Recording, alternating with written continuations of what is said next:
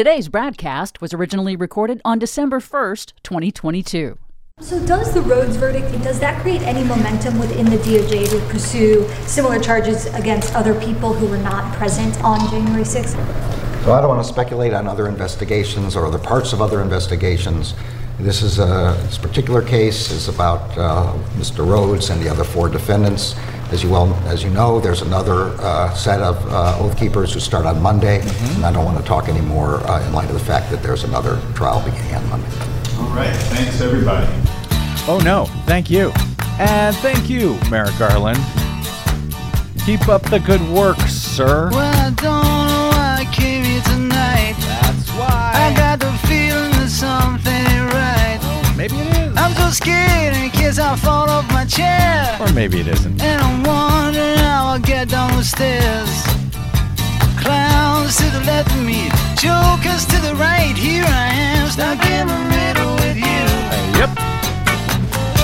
From Pacifica Radio in Los Angeles, this is the BradCast as heard on KPFK 90.7 FM in LA, also in California in Red Bluff and Redding on KFOI, and Round Mountains KKRN. Up in Oregon, we're heard on the Central Coast on KYAQ, Cottage Grove's KSO, and Eugene's KEPW.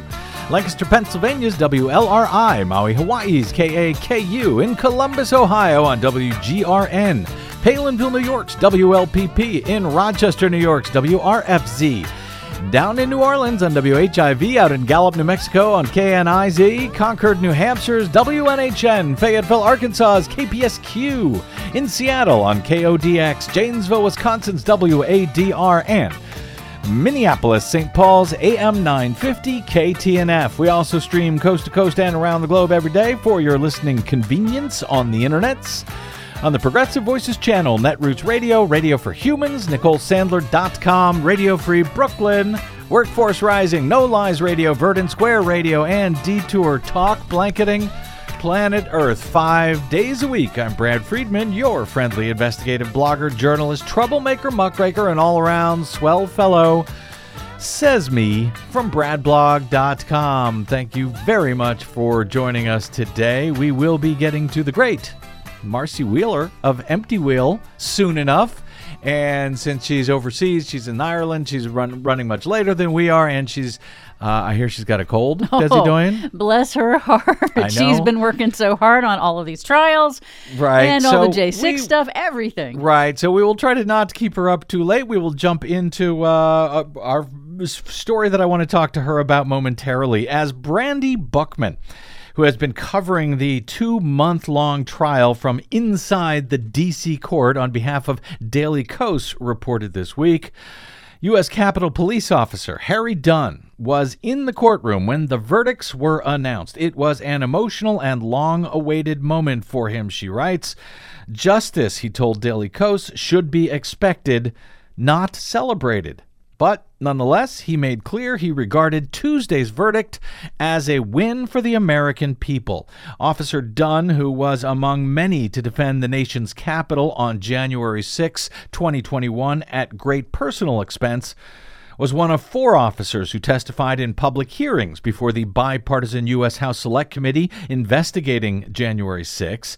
He testified about the physical assaults and the verbal threats that he and his fellow officers faced responding to the attack at the U.S. Capitol that day in, well, a highly emotional hearing at the time, in which he also spoke about the racial abuse that he and other officers experienced during the attack by supporters of Donald Trump including folks uh, who we have since learned were with the Oath Keepers and the white nationalist Proud Boys. Dunn told Daily Kos's Buchman after the verdicts came in this past week, quote, I am thankful to the jury for fulfilling their civic duty and to the Justice Department for fighting for justice for my coworkers and me and also the American people. After two months of trial and just three days of deliberations, Oath Keepers founder Elmer, Elmer Stewart Rhodes III and Florida chapter head for the far right group, the Oath Keepers, Kelly Meggs, were each found guilty of seditious conspiracy for their attempt to stop the nation's peaceful transfer of power of presidential power on January 6, 2021. The seditious conspiracy convictions, AP argues in its coverage, shows the jurors are willing to hold accountable not just the rioters who stormed the U.S. Capitol on January 6, but those who schemed to subvert the 2020 election. Does that bring anyone else to mind? Just asking. Tuesday's verdict, while not a total win for the Justice Department, gives fresh momentum to its investigators just as the newly named special counsel Jack Smith ramps up his probe into key aspects of the insurrection that was fueled by President Donald Trump's lies about a stolen election. The Oath Keeper's verdict may embolden investigators to build cases against other major players behind the push to keep Donald Trump in power. Jeffrey J- uh, uh, a Washington white-collar criminal defense attorney, observed after the convictions on Tuesday, quote, "If I'm one of the other leaders of the insurrection, I would be very concerned about what kind of charges they could bring." The convictions against Rhodes and Meggs are the first seditious conspiracy convictions at trial in decades and are significant because the legally complex charge can be very difficult for juries to understand and for prosecutors to prove, especially in an ultimately unsuccessful plot as was the plot on January 6. But, you know, if you conspire to rob a bank, you can still be charged and held guilty for it, even if your attempt at burgl- burglary ultimately failed. To date, the sprawling Capitol insurrection probe has already led to the arrest of more than 900 people across the U.S. and could result in hundreds of more charges in the Department of Justice's largest ever criminal investigation, largest ever by far. But Stewart Rhodes and his associates were the first to stand trial on the Civil War era offense of sedition. Jurors found Rhodes and Meggs guilty of sedition for plotting to use force to block the presidential transfer from Trump to Joe Biden. Three other Oath Keepers uh, co defendants in the same trial were acquitted of that charge, but all five were convicted of obstructing Congress's certification of the electoral vote, which, like seditious conspiracy, also carries up to 20 years in prison.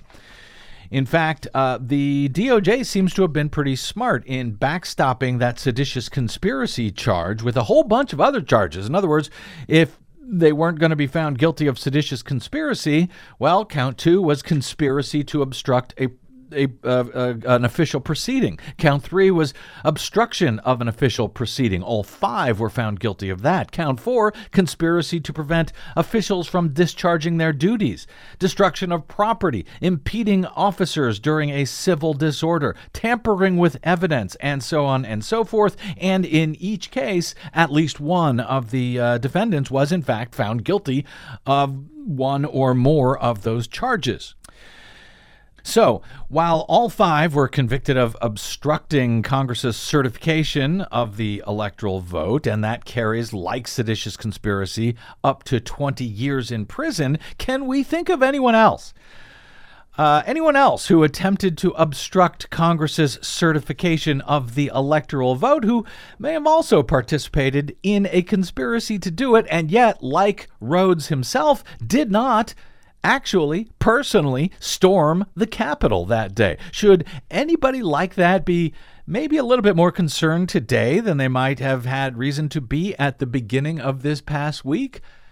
I'm just asking questions. Just asking questions. Jimmy- Just thinking about it. you know. Jimmy uh, Gurulé, a, uh, a former federal prosecutor who's now a professor at the University of Notre Dame Law School, told AP, quote, individuals that weren't at the scene but were involved in the planning and the plotting of this attack on the U.S. Capitol, they should be very nervous right now, he said.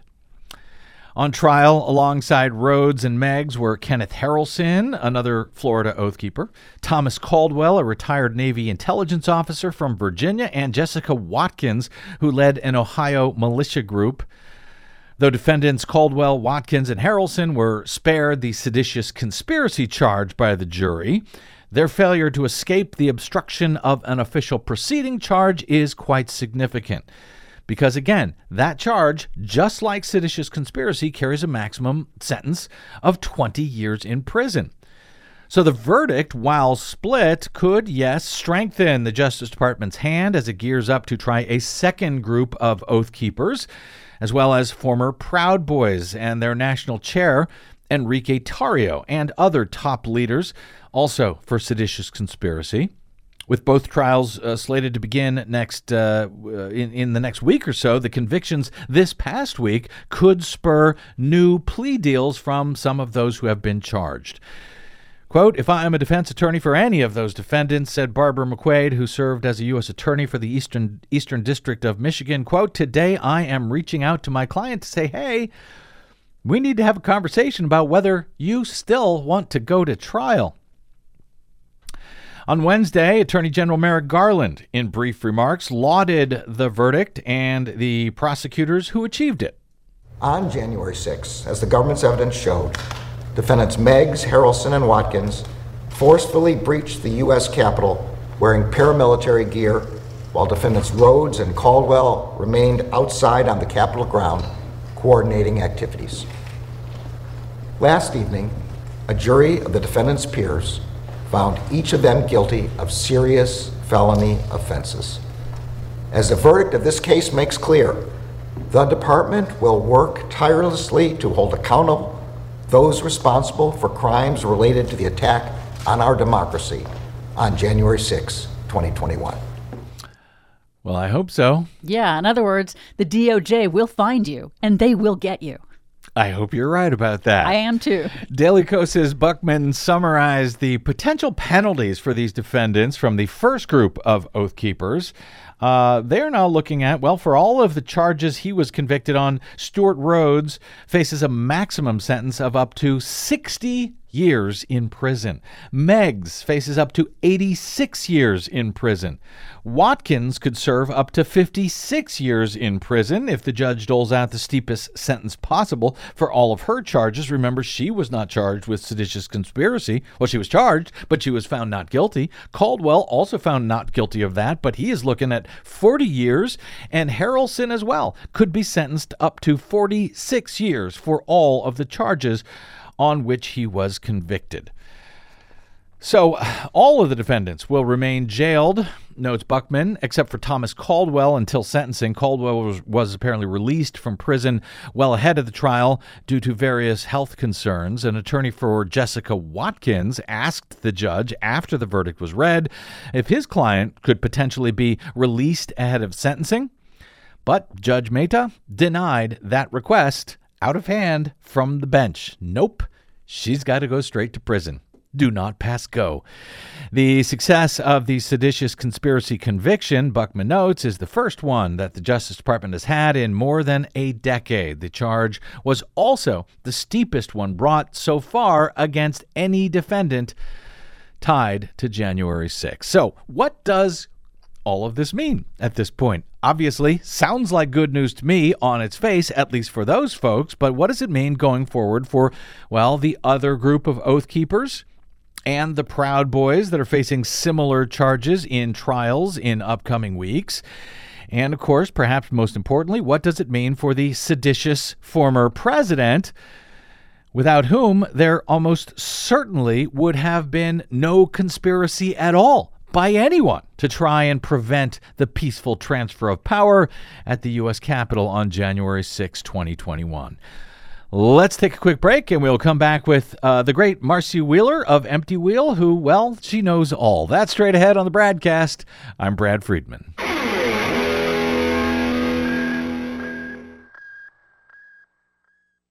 What the public hears on the public airwaves matters. Please help us stay on your public airwaves by going to bradblog.com slash donate to help keep us going. That's bradblog.com slash donate. And thanks. Hey, this is Brad. You're listening to an encore presentation of the BradCast. All of us here today do not want to see our election victory stolen by emboldened radical left Democrats, which is what they're doing, and stolen by the fake news media. A twiddler with no proof. Sounds like a horrible idea for a musical, no? Or at least a horrible idea for a president. We will not take it anymore. Sedition! Sedition, sedition, Huh? Look it up. sedition, Girl. sedition, sedition, We had an election that was stolen. sedition. Who would attempt to rally up a mob and try to stage a coup to steal a fair election? Who's so verklempt he couldn't hold his job? He's begging like a little bitch. Ooh. The It was Welcome back. landslide.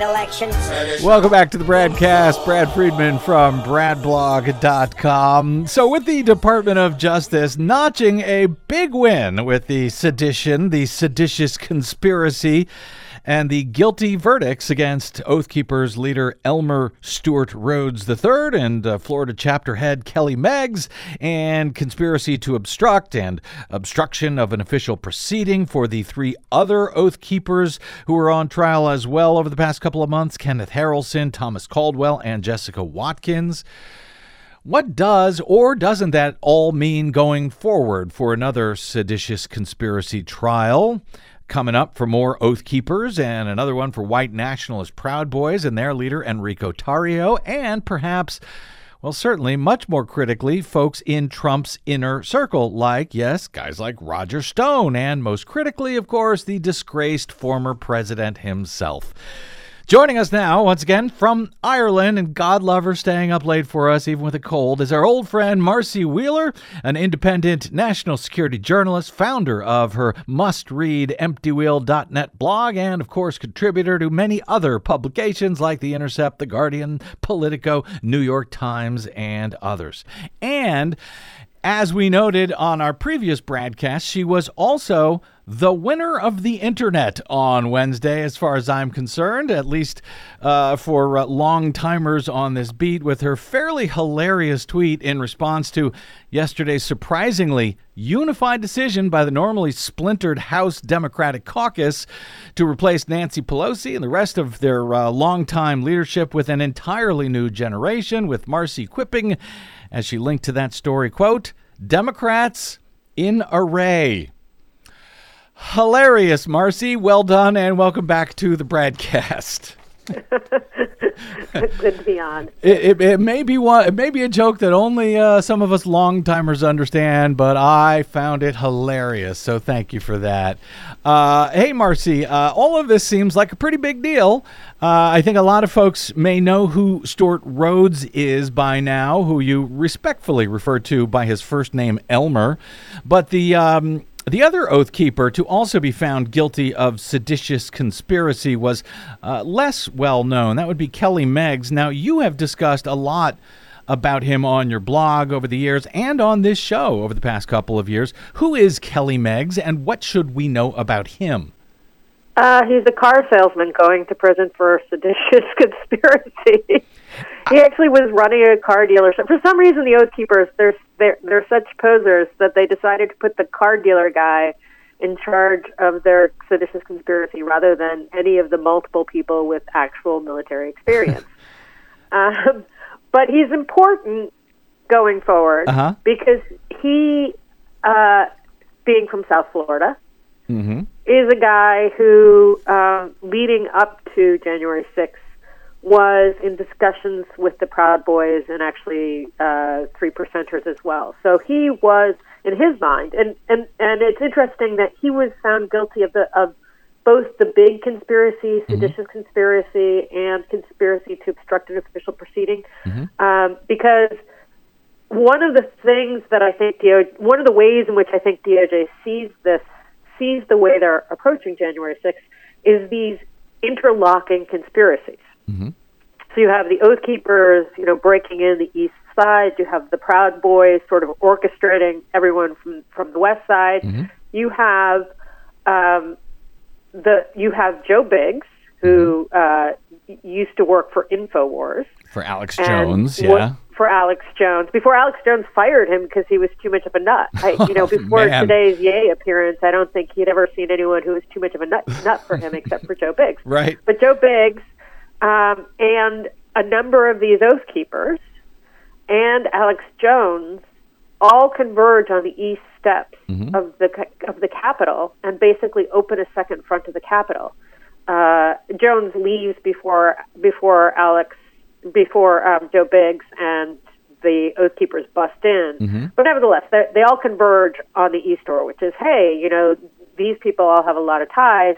And that's why it's important, I think, that Kelly Meggs was found guilty of both seditious conspiracy and conspiracy to obstruct, because uh, if the Proud Boys are also found, if say Joe Biggs is also found guilty of one of those kinds of conspiracies, and as you said, his the, the judge just pushed their trial back, so the actual guts of the trial aren't going to begin until the new year. But Mm. uh, their their jury selection starts in the next few weeks. So if he's found guilty, then you will have these two men who were both conspiring together, who were responsible. Uh, Biggs far more than Meggs were responsible for a big part of the insurrection.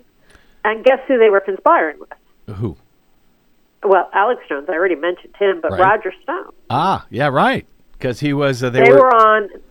Yeah, they were, uh, and and Enrique Tarrio were all on this Friends of Stone list.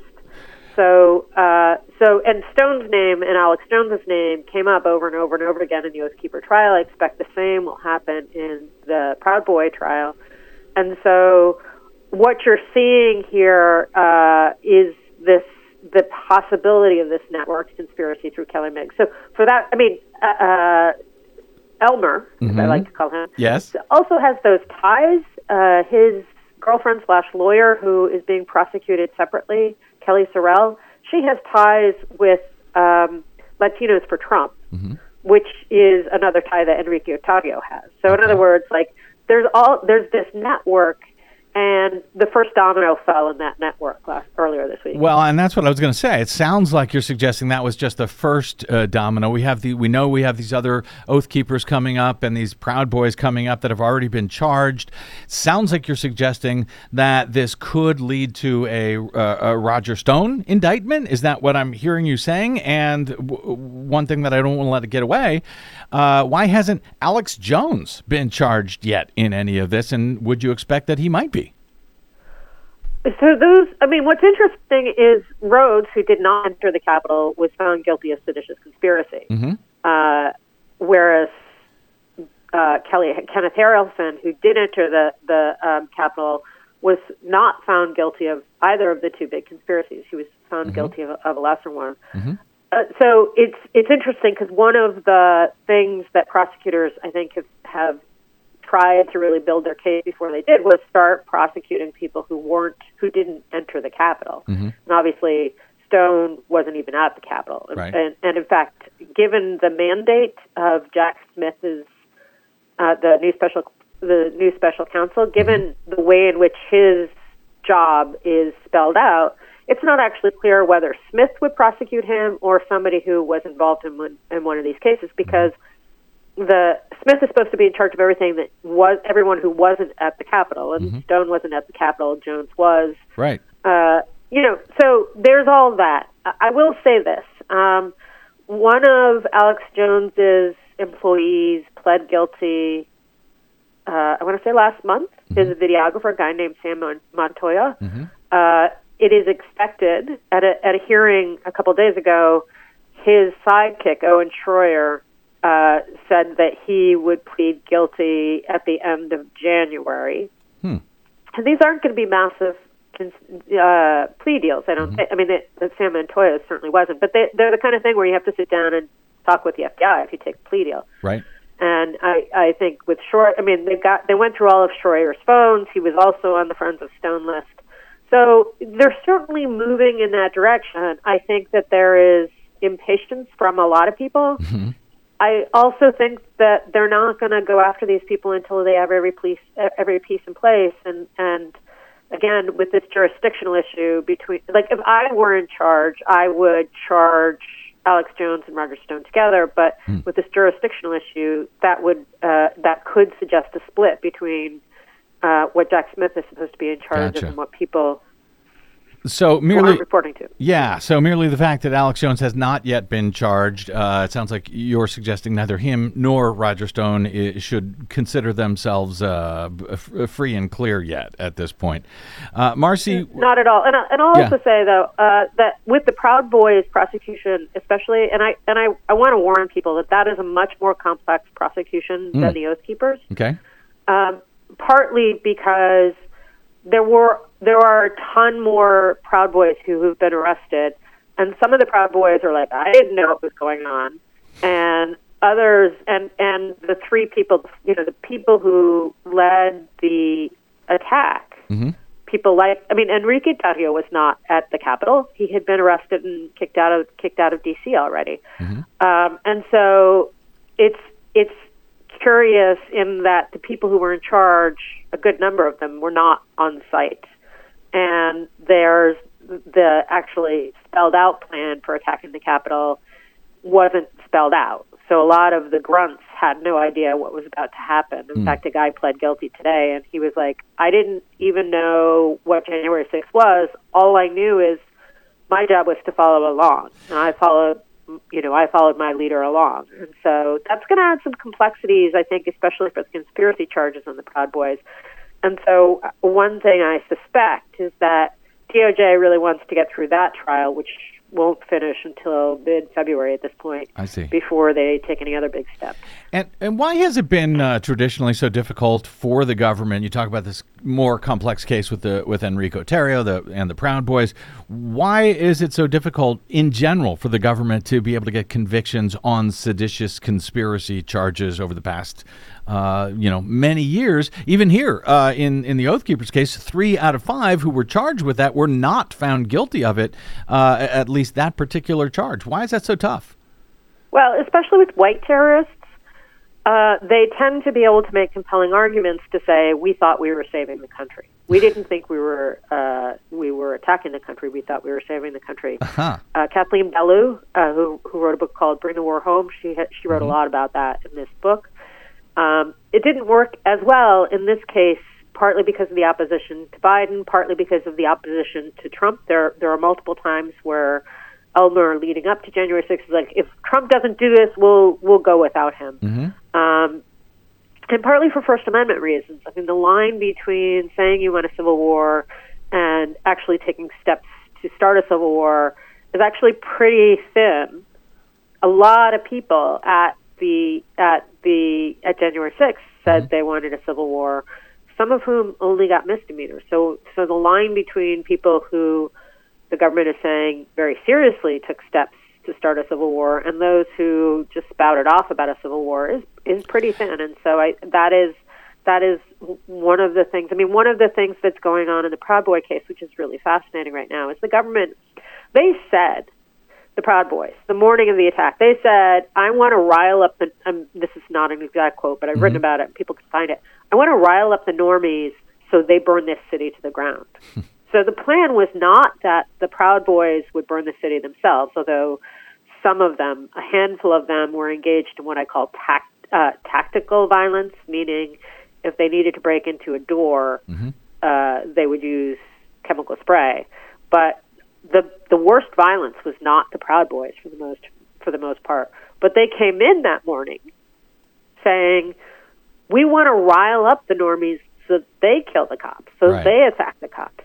and uh, there's a there's a really heated and very interesting legal debate going on in the pretrial motions right now about uh, you know like a conspiracy is very easy to argue in in a trial although as we just saw it's not that easy to prove at trial. Um, but DOJ is arguing there's a they're basically arguing that uh, the Proud Boys used these normies. They call them normies as their tools and uh, and the Proud Boys are like, no, you, you can't. How do you prove that these people who you know Who bowled over these cops? How do you prove that we were responsible and that they didn't of their didn't do it of their own? Right. These people who these people who didn't know about the conspiracy were actually part of the conspiracy in one sense. Right. They were the they're to tools, and and that they're using that word Yeah. tools. Um, one way to think about this, for those who've seen the video of the of the kickoff of the riot Mm-hmm. of the attack, there's this moment where Joe Biggs puts his arm around this guy and says something to him in his ear. Mm-hmm. And then that guy just leaves Joe Biggs and walks right up to the first barrier and starts pushing it over, Mm. knocks over a cop, puts her, gives her a concussion. Mm-hmm. Uh, one of the cops who testified Yeah. uh, before the January 6th committee. And that's what that was the that was the trigger for the entire riot. Mm-hmm. That guy, his name's Ryan Samsel. He has a significant criminal background of of beating women, actually, of of uh, domestic violence. And at first, it seemed like he was going to cooperate with prosecutors and and, and tell them that uh, how Joe Biggs riled him up to start the riot. And then he was assaulted in jail. We don't, we still don't know by whom. Uh, reportedly by a guard, but no guard has yet been been charged. And since then, he cooperation has been off. And so, but that would have been had he cooperated, that would have been the key thing to, to demonstrate that the way in which Joe Biggs kicked off the riot was not by knocking over that cop himself, but instead telling someone he to be a man, he had to kick it off, and and therefore them doing it. exploiting the normie uh, tools in this case. Uh, why, uh, Marcy Wheeler, were briefly the uh, Harrelson, Watkins, and, and Caldwell? They were the uh, three of the five with the Oath Keepers that were uh, charged this week. Why were they not charged with seditious? Or they were charged with seditious conspiracy. Do you have any sense of why they were not found guilty of it? What, how their behavior was different than that of Rhodes and Meggs, who were found guilty? they said a lot less about engaging in civil war. And they also, I mean, uh, Rhodes especially kept planning for civil war mm. after January 6th. Mm-hmm. It was a larger conspiracy from November through January 10. Mm-hmm. He kept talking about civil war, whereas um, particularly Caldwell, uh, Harrelson was sort of in an odd position. I think he was more important than the evidence brought out at trial. Um, but he sort of said, "Well, look, I was just being a security guard at the Ellipse. I came down. I was, you know, I, I accompanied somebody coming down. Uh, one of the things that happened at trial um, is that there was a conversation between a guy who's charged in the third Oath Keeper conspiracy. Um, Mike Simmons is one of the names he goes by. Between him, Meggs, and Rhodes, and thus far, none of them have have uh, have disclosed the content of that phone call, and it's a pretty important phone call, and and they don't know it. And and in the trial that just finished, the other, the most senior cooperator, a guy by name Joshua James, did not testify, and it's not entirely clear where, why he didn't. He has more direct testimony about, about the guys who are up next.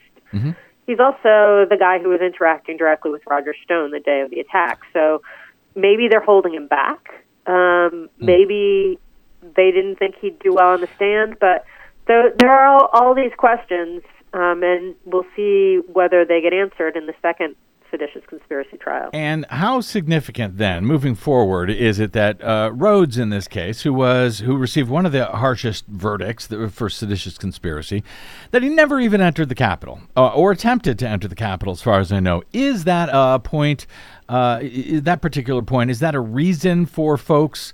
Uh, like, uh, never mind uh, Roger Stone and Alex Jones, is that a reason for folks like Donald Trump to be more concerned today than they might have been before this specific uh, ver- uh, verdict this week came in?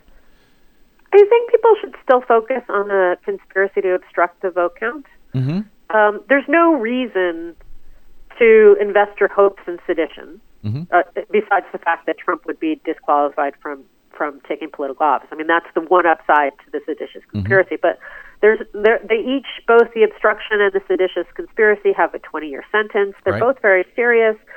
Um, barring the the um, the appeals court overturning the obstruction application, and in the case of Trump, it probably wouldn't even work. But but the obstruction charge is the one that that Judge uh, David Carter in California said Trump and John Eastman probably committed. It's more documents focused.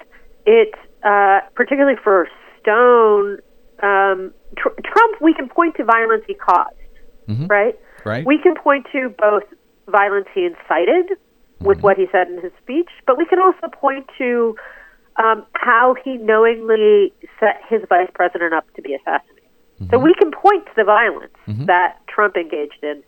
thus far, we know less about it with Roger Stone. We do know that he was part early on of the whole Stop the Steal movement, and that's the kind of thing where I think they'd go after Stone. So I, I just, I, I think seeing seditious conspiracy charges against Trump or Stone or uh, Alex Jones or whoever, I, I think is just sort of a fetish because the the penalty would be the same for the obstruction charge.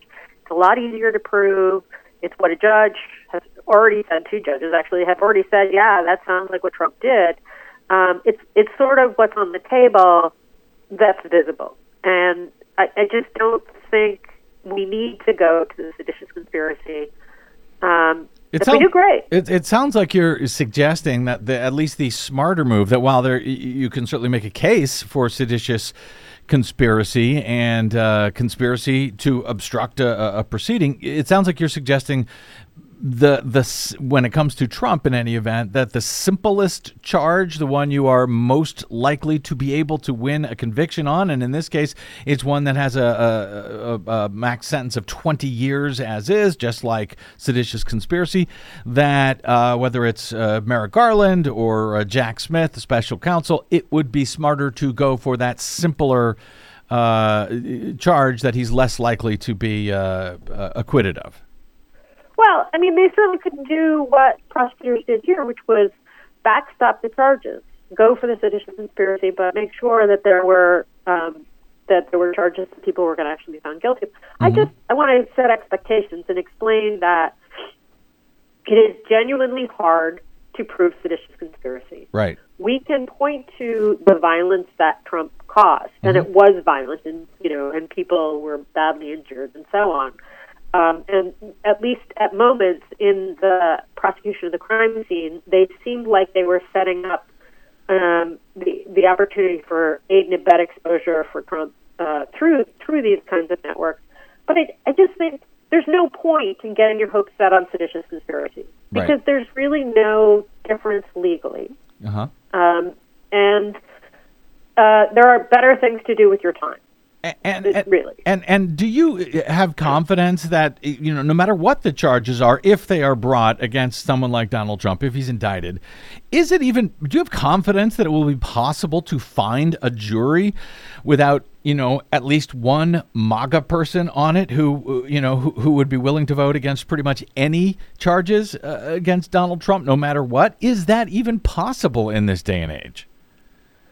I do think it's possible. I mean, I do think, like, if you look at the results on this trial, I think it was a very thoughtful result.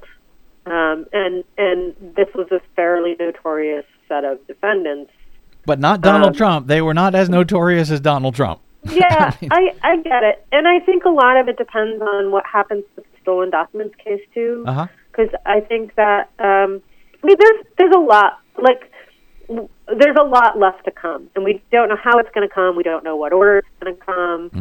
Um, we don't know how how you know we don't know what's going to happen. I mean, is it going to happen that Jack Smith will come back to the U.S. and start charging lower level people and flipping them, or is it the case that um, for some reason, and I think there are good reasons for this, he he sort of wants to get all the ducks in a row so that there's not this.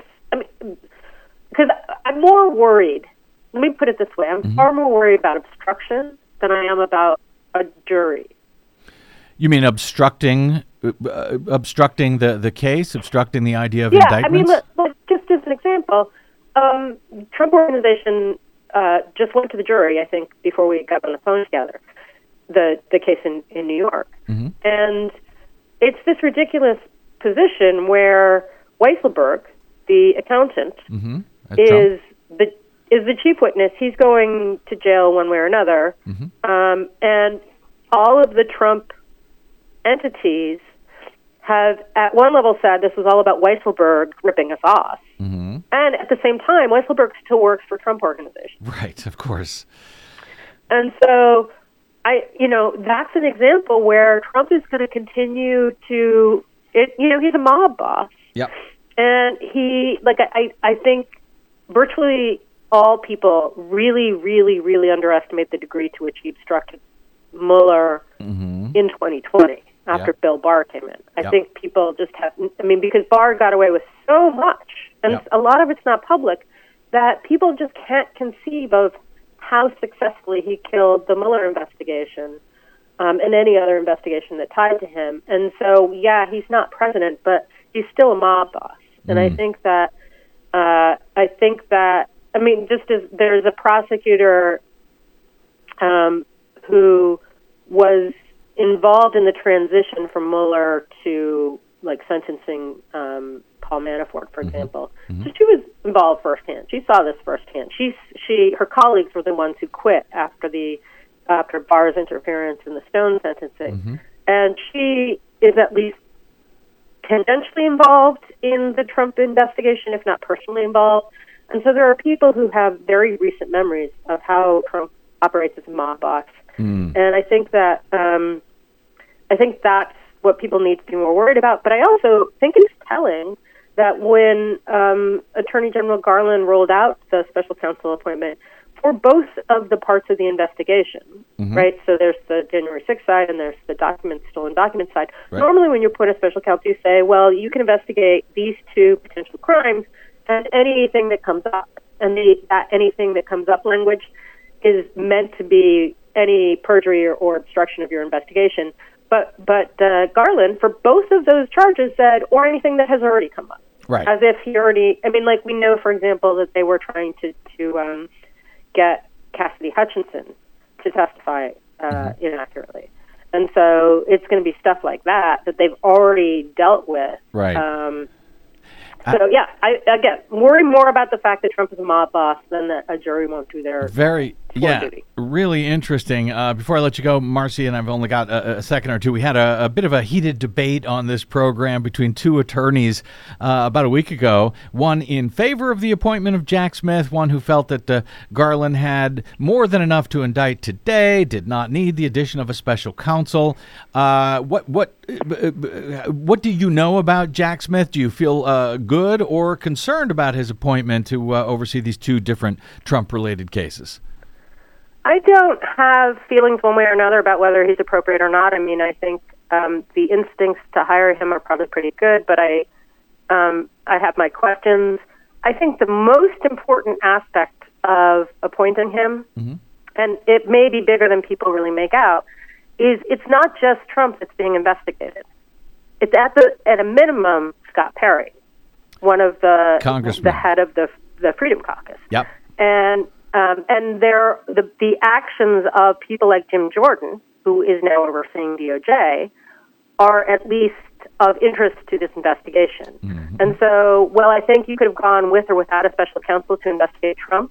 I think with the Republicans and the majority in the House, you need a special counsel to protect the investigation. You need a special counsel Yeah. such that, and this is kind of the outside chance. What if uh, Jack Smith found criminal uh, exposure among, say, seven Republicans? What if that happened? Seven that would House make the difference. uh, House members. Yeah. Yeah, that would make the difference between a Republican majority and uh, and a Democratic majority, at least in the short term. Yep. And it would change the Speaker of the House, again, at least in the short term, the third in line for the presidency. And so I think that that you know I could go either way about Jack Smith, both he him as a person or special counsel being appointed. But I think it's really critical to have a special counsel there, given that Jim Jordan is now in charge of the House Judiciary Committee. and the fact that charges could be brought against Congress members with this narrow of a margin that we're going to see in January that could actually flip who controls the House. And so, yeah, I guess you don't want to have uh, Joe Biden's personal uh, appointee uh, doing that at the head of uh, DOJ. So, Yeah, and, and I want Yeah. to be clear again, expectation setting. The only person that we know has been a real focus so far is Scott Perry. They seized his phone in um, September, I think. yeah.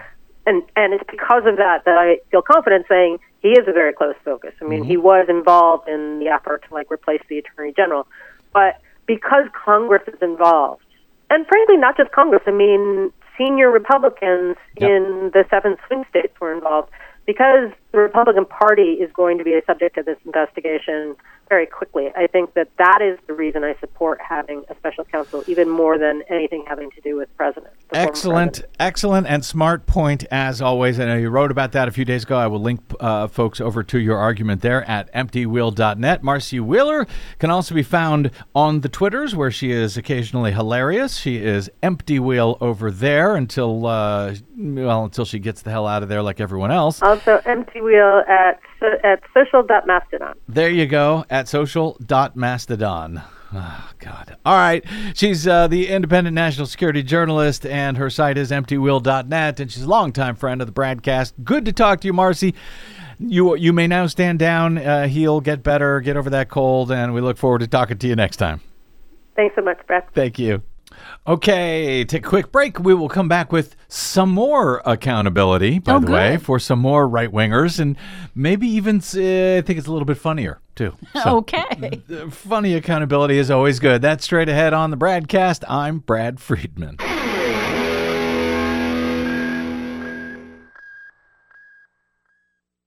Hey, this is Brad. Please consider supporting whichever progressive media outlet is supporting you and the things that you care about. Most, just like us, do not receive corporate or political support. We all need your support to counter the powerful corporate media echo chamber. Right now, as much as ever. If you choose to support us, you can do it really easily, safely, and quickly via bradblog.com slash donate. From Desi Doyen and myself, thank you. You're listening to an encore presentation of the broadcast BradCast.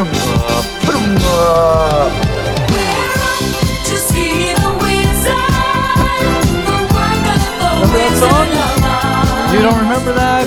I don't remember a disco Wizard of Oz. no. 1978 disco version of The Wizard of Oz by Miko or Mako. Anyway, they also did a Star Wars thing. We'll play that uh, as soon as we find an excuse. Welcome back to the BradCast. Brad Friedman from BradBlog.com. We actually have a reason to play that. Why? Well, this via the delightfully irreverent Jezebel this week. Dr. Mehmet Oz failed Pennsylvania U.S. Senate candidate from New Jersey who left his syndicated TV show to pursue a deeply embarrassing run for Senate in Pennsylvania, where he does not live, and spent nearly $27 million of his own money before losing the state by an even bigger margin than Donald Trump did in 2020.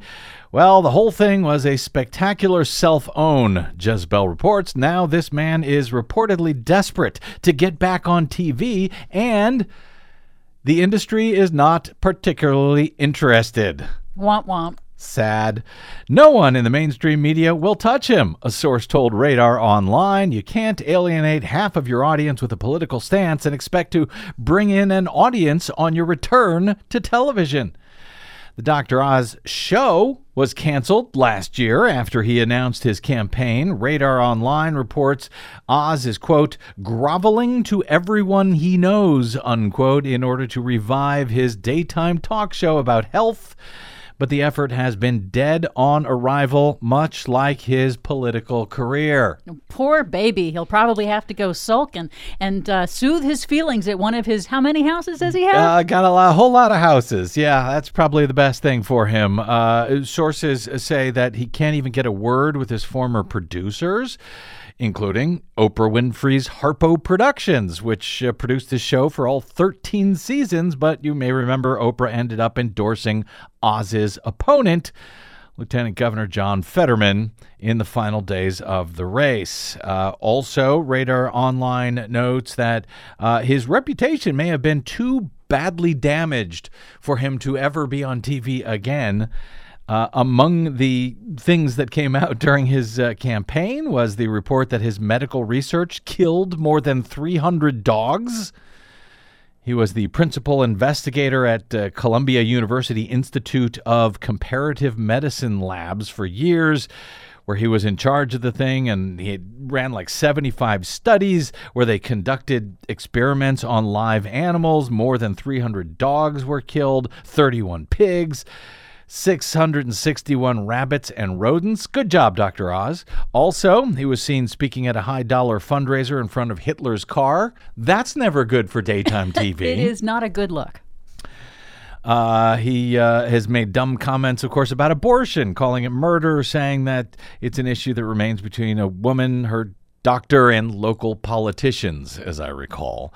Uh, that's not going to go well on daytime TV, which is uh, mostly women. So, oh, uh, there's a chance, Jezebel notes, that uh, he could get a gig at Fox News or Newsmax, but no one has made him an offer yet. And uh, one Fox News contributor said the last thing that conservatives want to hear right now is Dr. Oz giving political advice sad. And in uh, perhaps, uh, we wish him all the best, of course. Uh, in perhaps uh, somewhat even more satisfying accountability for right wing nutballs news, and in this case, criminal accountability. So remember these wingnut clowns, Jack Burkman and Jacob Wohl? They thought they were pulling off this, uh, this sort of, uh, you know, Republican operatives who have been pulling trying to pull off schemes that have failed one after another for years. So they thought they were had this really great scheme uh, where they were sending out these robocalls to tens of thousands of black voters in Michigan, New York, Pennsylvania, Illinois, and Ohio prior to the 2020 presidential election in which the woman whose, whose voice is heard on the call actually identifies these two yutzes by name on the call, claiming they founded something called the Project 1599, a civil rights organization which doesn't actually exist, but it, you know, sort of sounds good. And then the caller goes on to tell voters not to vote by mail, whatever you do, because then your information will be used against you by the man. Yes, the man. Hi, this is Tamika Taylor from Project 1599, a civil rights organization founded by Jack Burkman and Jacob Wohl. Mail-in voting sounds great, but did you know that if you vote by mail, your personal information will be part of a public database that will be used by police departments to track down old warrants? Not Can be used by credit card companies to collect outstanding debt? Nope, The not true. CDC is even pushing to use records for mail-in voting to track people for mandatory vaccines. Don't be finessed into giving your private information to the man. Stay safe and beware of vote by mail. Beware of vote by mail. Don't give your information to the man. Yeah, if you're going to do dirty tricks, don't put your name on it. And they put their name on it. Anyway, all of that is completely false. And now these uh, idiots, uh, you know, are being held accountable for it. It's not the only thing they've done. It's the only thing I have the time or the stomach to tell you about right now. But uh, these two hucksters and racists pleaded guilty recently to 14 counts of fraud in an Ohio courtroom for their parts in this scheme these racist voter suppressing robocalls in black communities. Well, on Tuesday, a Cuyahoga County Common Pleas Court judge placed both of them on two years probation and ordered the men to wear GPS ankle monitors with a home confinement curfew for the first six months of their probation. They were also fined $2,500 each, plus court costs and fees. And uh, Walter Einenkel at Daily Kos says this punishment seems relatively small for two men best known for relentlessly trying to defraud people. But the judge in this case did have a, uh, a kicker. He said, It's despicable what you guys have done, but I'm limited here by the nature of the crime that you pleaded guilty to. But he said both men must spend, quote, 500 hours registering voters in low income neighborhoods in the Washington, D.C. area. 500 hours. Yep. Community service, registering low income voters Correct. in black majority districts. Correct. districts. I love it. Uh, I will also note here they are also, according to NPR, still facing felony charges for this same stunt in Michigan, plus lawsuits from a bunch of civil rights groups and the state attorney general, Letitia James, in New York. So it's not going to get better for them. Also, the FCC is considering fining the pair a record breaking $5 million for making those robocalls to cell phones without consent. And as if all of that is not enough, as I have been sharing those stories, this breaking news just in, which is uh, obviously bigger news than Dr. Oz and the two Yutzes, Jack Burkman and Jacob Wohl, but The uh, 11th Circuit U.S. Court of Appeals, I'm just reading this off my phone, um, has thrown out the special master for Trump's Mar a Lago stolen documents, saying that Judge Aileen Cannon erred in making the appointment of a special counsel in the first place. She had no jurisdiction to do so which means I guess the uh, it's on. The DOJ can now move ahead in full with that case uh, with the uh, special master uh, uh, Raymond Dearie now removed from the case entirely. He had been reviewing whether there was attorney client privilege on any of these documents, and now the 11th Circuit Court of Appeals says that judge, Aileen Cannon, that federal judge in Florida, appointed by Donald Trump, had no business even making a ruling in this case, much less slowing the entire thing down with a uh, uh, uh, with this special master process to review these thousands of documents. That said, again, haven't yet read the story, but this is the 11th Circuit Court, which was a three judge panel with two Trump appointees on that panel and one George W. Bush appointee on the panel uh, Trump could still appeal en banc to the entire 11th Circuit. Yes, there are more delays that he can deploy to prevent this from moving forward, and I'm sure that that, that and, is likely. And he could then go to the Supreme Court.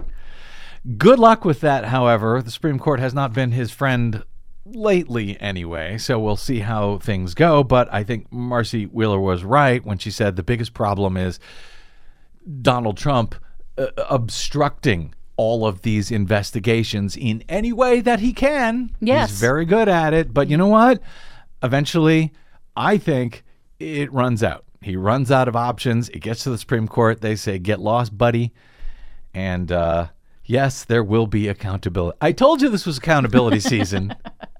Well, we shall see. We shall see. We I mean, one see. hopes that We it continues see. and It's that coming. the delays don't uh, don't somehow end up letting him get away scot free with everything. You mean So- like allowing him to uh, win the 2024 presidential election and then pardoning himself? yeah, stuff Yeah, like that. That could happen. Good point. All right, we have got to get out before things get any worse or any better. Uh, my thanks to our producer, Desi Doyen, and my guest today, Marcy Wheeler of EmptyWheel.net, and to all of you for spending a portion of your day or night with us. It's always greatly appreciated. It is always an honor if you missed any portion of today's program or you just want to listen again or share it with friends and enemies. You can download it anytime for free at bradblog.com. There is no paywall there, and that is because thanks to you, at least to those of you who stop by bradblog.com slash donate to help Desi and I stay on your public airwaves as long as we can, as long as we can stand it, and as long as you can stand us. Uh, all right, that's it. I'm out of here. Oh, drop me email. I'm bradcast at bradblog.com. On the Facebooks and the Twitters, I am the Brad Blog. We'll see you there until we see you here next time.